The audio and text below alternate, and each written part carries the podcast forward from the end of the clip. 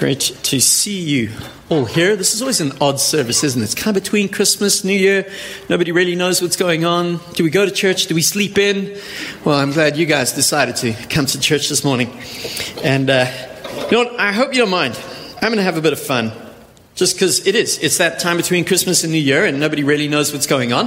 Uh, and so I'm curious because I entered a new stage of life on Christmas Day. Uh, and the stage of life I entered was the fact that I got socks for Christmas. Apparently, I'm at that stage now. But you know how I knew I was really in that stage? Was because I was glad I got socks. I needed some socks. I liked the socks, and I thought, this is awesome. And of course, my kids are horrified that I'm so thrilled over socks. Any other guys here that got socks for Christmas? Keep those hands up. Keep those, those hands up. Any men? I, am I'm being sexist for the moment, okay?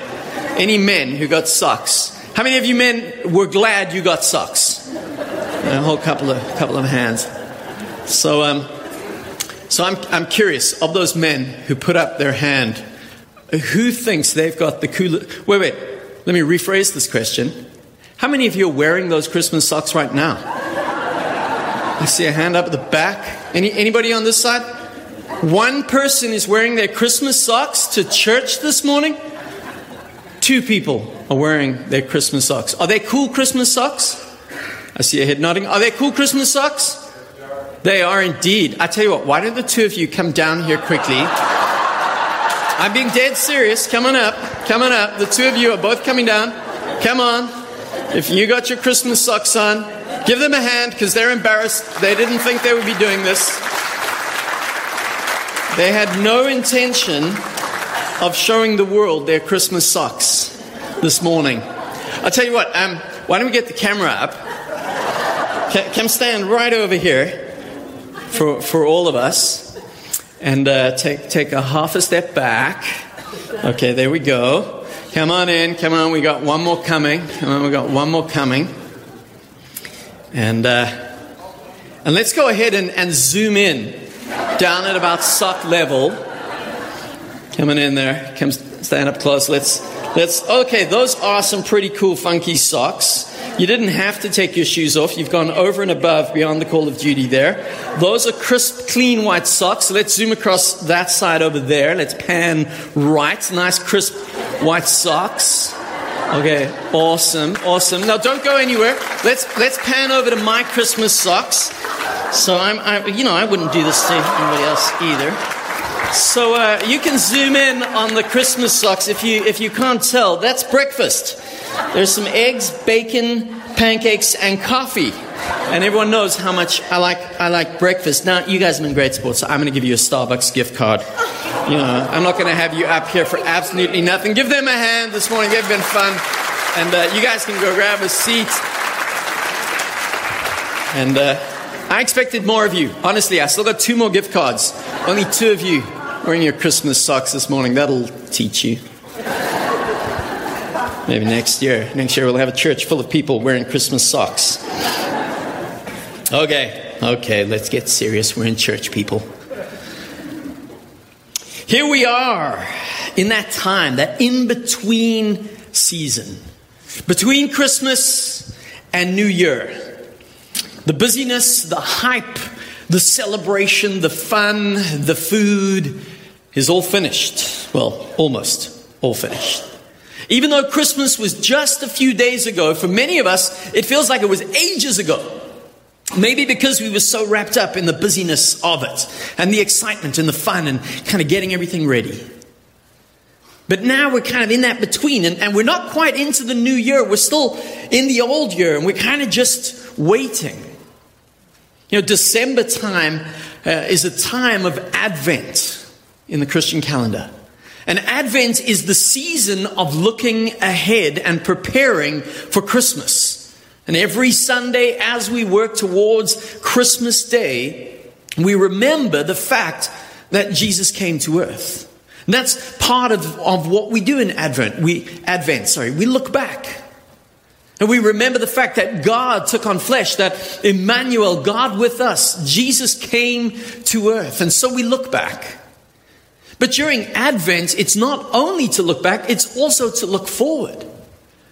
And we remind ourselves that Jesus is coming again. That's why we light the candle and we focus on the themes of love, peace, hope, and joy. We focus on the reminder that just as Jesus brought these things and inaugurated them, so he is coming again to consummate them. And so we look back and we look ahead. You know, for some of us, this week between Christmas and New Year, it's almost that same thing for us. Uh, you might be one of those people who likes to think through the coming year. I'm not talking about New Year's resolutions, I'm not talking about that kind of thing, but maybe you look ahead and you think, well, these are some of the things I want to achieve. These are some of the things I want to work on. And, and so I look ahead, but I'm not quite there yet. So I, I look back as well and I reflect on the year gone by. So maybe as you're pondering that, even right now, what was your last year like? Where was God at work in the last year? What were you hoping for? What were you praying for? What were you expectant from God for? What happened during this last year? And even as you think back of the last year in terms of where God was at work and what God was doing, what are you looking forward for? What are you hoping will come in 2020? What are you still praying for? Let me use an illustration for a moment, and, and I wanted to stick in your mind because I'm going to come back to it later on. Uh, most countries, most developed countries, have national parks. Canada is no different. There are national parks in most countries. And in a national park, the idea is this is a place that is largely uninterrupted or there is minimal human activity. And wildlife and nature and animals get to roam free and exist without that threat of, of at least human intervention. And, you know, animals eat animals, and so that still happens. But it's this natural habitat. And yes, we pay and we can go and enter into this place and have a look at what's happening and be exposed to the beauty. Now, I know you've got a couple of national parks here in Canada, and I know some of you have been to some of those national parks, and you think they're amazing, but you ain't seen nothing. You see, South Africa has a national park called Kruger National Park. And, Kruger National Park, whenever people say to me, Oh, I'm going to South Africa, or I'm planning on going to South Africa, I want to go visit, what should I see? I put Kruger National Park on that list. It is one of the few parks of that size in all the world where you can drive in your own car along some tarred roads and some gravel roads and see all of the big animals the uh, lions, leopards, cheetah, elephants, rhinoceros, buffalo, hippo, crocodiles, uh, all the birds of, well, not all, but most the birds, birds of prey, all sorts of buck, all sorts of creatures that you can see. And so, my family, we've gone there. We love going there. But I had a great piece of advice in the very first time we went to Kruger National Park. A friend of ours said to us, Brian, there will come times when you're driving through Kruger Park, you're so excited, it's your first time, you're going to pick the complete wrong time of the day. You're going to go out after lunch and you're going to drive around for three hours and see nothing. Because the animals are wise and they're resting and they're in the shade, it's too hot. You're going to see nothing. And at some point while you're driving, you're going to turn to Cindy and you're going to go, Well, this sucks. And so, Brian, what you need to do is you keep a journal in your car. And when you're driving along, not only taking photos, write down what you saw. Because at the end of the day, you will have forgotten about that little spring hare. You would have forgotten about that wild dog. You would have forgotten about that hyena because you'd be so overwhelmed. And he was absolutely right. We had times where we'd drive around and see nothing and get frustrated and think, why have I wasted all this time? And then we'd get back to the campsite in the evening and we'd go through the journal and be blown away and be reminded of, hey, we saw that lion right next to the car. I could have touched it, but I like my hand too much. And you go, Brian, what, what, where'd you go with that? As you look back and ask yourself, where is God at work in your life? Are you recording those moments God is at work? Because there will be times when you're driving, even into the new year, where it will feel like all the animals have gone into hiding. It's the hottest part of the day. You don't know what you're doing, and you're going to turn to somebody in the car and go, Well, this sucks. We need to record what we've seen. You and I are prone to forgetting. Isn't that the problem? We're prone to forgetfulness. And we forget what God does, and we forget what God invites us into, and we forget the life that God has in store for us. And it's possibly one of our biggest challenges, especially as children of God, that we forget about God and we forget about God at work. You know, in the world of science, uh, there are few prestigious institutions and I would say one of them, probably, possibly one of the most prestigious scientific institutes, is the Cambridge University's Cavendish Laboratory. It's home to two centuries of Nobel Prize winning research, including the discovery of the structure of DNA. Do you know that inscribed over the entrance into this Cavendish Laboratory at Cambridge University is Psalm 111, verse 2? The works of the Lord are great, sought out by all of them that have pleasure therein. You know, that verse was originally carved in Latin uh, in 1874 by the Cavendish professor of physics James Maxwell. Maxwell was known for numerous achievements in mathematics, in physics, uh, and in fact, if you're interested, he, he formulated the classical theory of electromagnetic radiation. I don't even know what that is, but he's a smart guy.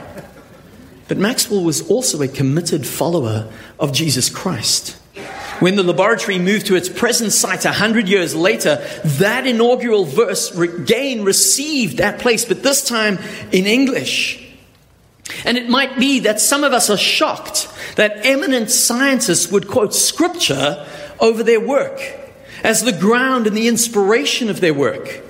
Maybe it's because we've lost sight of how important biblical ideas are and were to the foundation of Western intellectual life, including the origins of modern science. You know, prominent early scientist Johannes Kepler, uh, for example, spoke for many of his time when he described his work in the sciences as this. He said, We are thinking God's thoughts after him. You and I often forget our own history. Humanity forgets our own history, and as a result, we don't fully understand our present role in it. To forget our story is to forget who we are, and it's to forget whose we are. No wondering, no wonder remembering was such a key theme in Scripture. God knows the gravitational pull of human awareness, which draws us inexorably toward forgetting. You and I, our biggest danger is forgetting what God has done, losing our memory and forgetting who we are and whose we are. You know, the book of Deuteronomy, and we're going to dive into scripture in a moment. The book of Deuteronomy records Moses' final address to the nation of Israel. Uh, Moses has led Israel for decades, and he knows now that his time has come to an end. He will not be crossing with Israel into the promised land. And so he, he delivers this final address, and as I'm sure it becomes obvious, and as I'm sure we could understand, he chooses his words carefully, even as he writes or as, as he gives this record. And as Moses speaks, there's one theme that dominates all throughout Deuteronomy. It's the theme of remember. Uh, he might phrase it to them as remember not to forget. In other times, he says, don't forget to remember. Still others, remember to remember. Don't forget, remember. In fact, in Deuteronomy 4, verse 9, Moses says, Only be careful and watch yourselves closely so that you do not forget the things your eyes have seen, or let them fade from your hearts as long as you live. Teach them to your children and to their children after them. Moses anticipates that success, of course, will be a particular temptation to forget. If you have your Bibles with you this morning, why don't you turn to Deuteronomy chapter 8. And I'm going to read a couple of verses in Deuteronomy chapter 8. They'll be up on the screen behind us as well for those that would like to follow along. Moses speaking to the nation of Israel in his parting address. And in Deuteronomy chapter 8, verses 10 to 14 and 17 to 18, he says, When you have eaten and are satisfied, praise the Lord your God for the good land he has given you. Be careful that you do not forget the Lord your God failing to observe his commands, his laws, and his decrees that I am giving you this day. Otherwise, when you eat and are satisfied, when you build fine houses and settle down, and when your herds and flocks grow large, and your silver and gold increase, and all you have is multiplied, then your heart will become proud, and you will forget the Lord your God, who brought you out of Egypt, out of the land of slavery. You may say to yourself, My power and the strength of my hands have produced this wealth for me. But remember the Lord your God, for it is He who gives you the ability to produce wealth, and so confirms His covenant, which He swore to your ancestors as it is today. God's people the biggest danger of God's people is forgetting their story, forgetting who they are and whose they are. And so Moses, throughout this address to the nation of Israel, gives them practical means of how they can remember what God has done and how they can remember their own identity in the hand of God. Moses gives them intentional, deliberate patterns of behavior that remind them of their story. Moses tells them to build these activities into the rhythms of their lives, to give them ongoing and regular opportunities to stop and remember.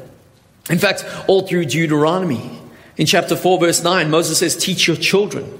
In chapter 6, he says, proclaim your faith. In chapter 5, he says, observe the Sabbath. In chapter 8, he says, give thanks for your blessings. In chapter 9, he says, confess your sins. In chapter 16, he says, celebrate the Passover. In chapter 26, he says, give the tithe and act with justice and compassion towards your employees, towards immigrants, to orphans, and to the poor. In chapters 15 and 24. All throughout, Moses says to the nation of Israel, You are likely to forget because you are prone to forget what God has done. Therefore, build these deliberate habits into your life in order that you might remember what God has done for you.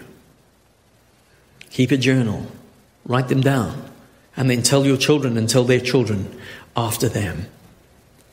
Yeah, we've seen this common theme all through Scripture and all through Deuteronomy. Remember the Lord your God. Another theme looms large through Deuteronomy as well, and that's remember what God has done for you. Moses calls out to them in chapter 5, 6, 15, 16, and 24. And he says, Remember that you were slaves in Egypt and that the Lord your God brought you out of there with a mighty hand and an outstretched arm. Remember what God has done for you. Remembering our story. And these are the very things we need to remember as peoples, as God's people today.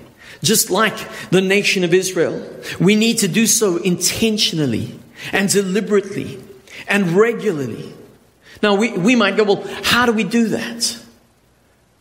I would say we should organize our lives around those practices that build our memory and keep our memory. Uh, many of the liturgical churches have practices built into the calendar. We might have followed Advent and we might, some of us might go into Lent. Some of us might build towards Holy Week or Passion Week. And yes, those are helpful in keeping our memory alive. But all Christians, liturgical or not, share at least one profound practice of memory. We're going to do it next week again because we do it regularly and routinely to help us remember. And that's the practice of the Lord's Supper to gather around the table when Jesus says, Do this in remembrance of me. It's almost like Jesus knew what Moses had said. You're going to forget. Therefore, do and remember what I have done for you. Psalm 111, which is the one that inspired that founding verse of the Cavendish Laboratory. Put in the more contemporary English language of the NIV says, Great are the works of the Lord. They are pondered by all who delight in them. You know, early scientists like Kepler and Maxwell recognized that the created order is God's craftsmanship. It was a work of art. It reflected God's excellence and God's character, and therefore they explored it in order to ponder it. But not just that, the works of the Lord are not limited to creation. The psalmist also has in mind God's saving acts on behalf of his people. In verses 3 to 5 and 9 of Psalm 111, God's words, it says, The works of his hands are faithful and just. All his precepts are trustworthy. They are established forever and ever and acted in faithfulness and uprightness. Everything God says in His Word and does in His world serves as a prompt for us to remember.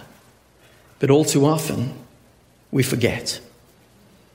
Some don't, however, according to the psalmist in verse 2, those who delight in his works ponder on them. To delight in something requires stopping and noticing it, attending to it, treasuring to it. You know, I spoke about the Kruger National Park. Uh, the Kruger National Park actually has road rules and speed limits. We were driving down one of the roads one day. The speed limit is 30 kilometers an hour. We're in the middle of a national game park where there are pride of lion and all of that. And we came around a corner and there was a traffic officer, a policeman, sitting on the side of the road with a little radar gun. And I thought, that is a brave man to sit out in the wild like that. But they have road rules and they enforce these road rules. And I've often kind of pondered what's the point? I mean, you're traveling at 30, you know, a few kilometers, and I soon realized, well, it's the protection for the animals, and that's one side. But as we drove around, it soon became apparent that if you go too fast in the Kruger National Park, you miss everything. You don't spot that little buck behind a tree. You don't spot that leopard up in another tree next to the river. You don't spot even a pack of wild dog in a ditch. The rule is there to keep you contained, not to enforce something over you, not to oppress you, but so that you can ponder and marvel at the beauty around you. For those philosophical types in here this morning, I would encourage you to ponder just that today. The rules of God, the precepts of God enable us to ponder the words and the works of God. Now, ponder can sound passive uh, or maybe even abstract to us. But the original Hebrew word is active, it's eager, it's brimming with life. It means to deliberately seek out with care, to search after, to inquire, to examine, or to interrogate. In fact, it's, it's study is how it's translated, the same word in Ezra chapter 7. For Ezra had devoted himself to the study and observance of the law, the same word that we translate as to ponder the law of the Lord, to its teachings. This is what pondering is it's to study it, it's to examine it, it's to interrogate it. And that's what biblical remembering looks like. Actively, earnestly, deliberately reflecting on God and thinking carefully about what He said and done rehearsing, recalling, and relishing his story and our role in it, thanking him and praising him for rescuing us and for giving us his good gifts and the opportunities we have to serve him and to seek him. Remembering is deliberate action. What are you writing down in order to remember? What are you recording in order to ponder? Forgetting doesn't take special effort, it happens. It's our gravitational pull. If we don't attend to God's words and works, we lose our delight in them. We lose our way. We lose perspective. We forget who we are and whose we are. We need to remember. As you finish off this year, I promise you next week I'm not going to preach a New Year's sermon, as in, you know, New Year, New You, all that kind of thing. I'm going to try and avoid talking about uh, New Year's resolutions. Next week, we're diving back into Luke, back into to prayer in Luke chapter 11. But I invite you in this in between space, between Christmas and New Year, to once again reflect and to ponder, to look back and to call to mind the works of God and the Word of God in your life. And then to look ahead. What are you hoping for? What are you praying for? And in that space and in that time, whatever practice you need for yourself and for your family, don't forget the words of God and the works of God. For that is where life is found. Let's pray together. Jesus, as we think of your word to us, we realize that we are prone to forget. We might bask one day in the glory of your presence, in uh, the joy of answered prayer, the evidence of you at work. But how quickly we move to the next day and we forget much like driving through a national park and seeing no life. God, I pray that by your Holy Spirit, you would remind us that life is there because you are there. And in those spaces, help us to remember. To remember your word to us and to remember your works in us. At the very least, to remember your gift of grace and salvation. Father, help us to look back and to see the evidence of you at work, that we might praise you and give glory to you. And then, as we find ourselves perhaps in this place between two times, two seasons, two areas, wherever we find ourselves, God, help us to look ahead and to see you at work. Help us to be intentional and deliberate in our practices, to create rhythm and habits that help us call to mind, and indeed not to forget. And at the very least, when we gather around that communion table, may we remember the gift of grace found in Jesus Christ our Lord. We ask this in your glorious name. And in the name of Jesus, we say, Amen.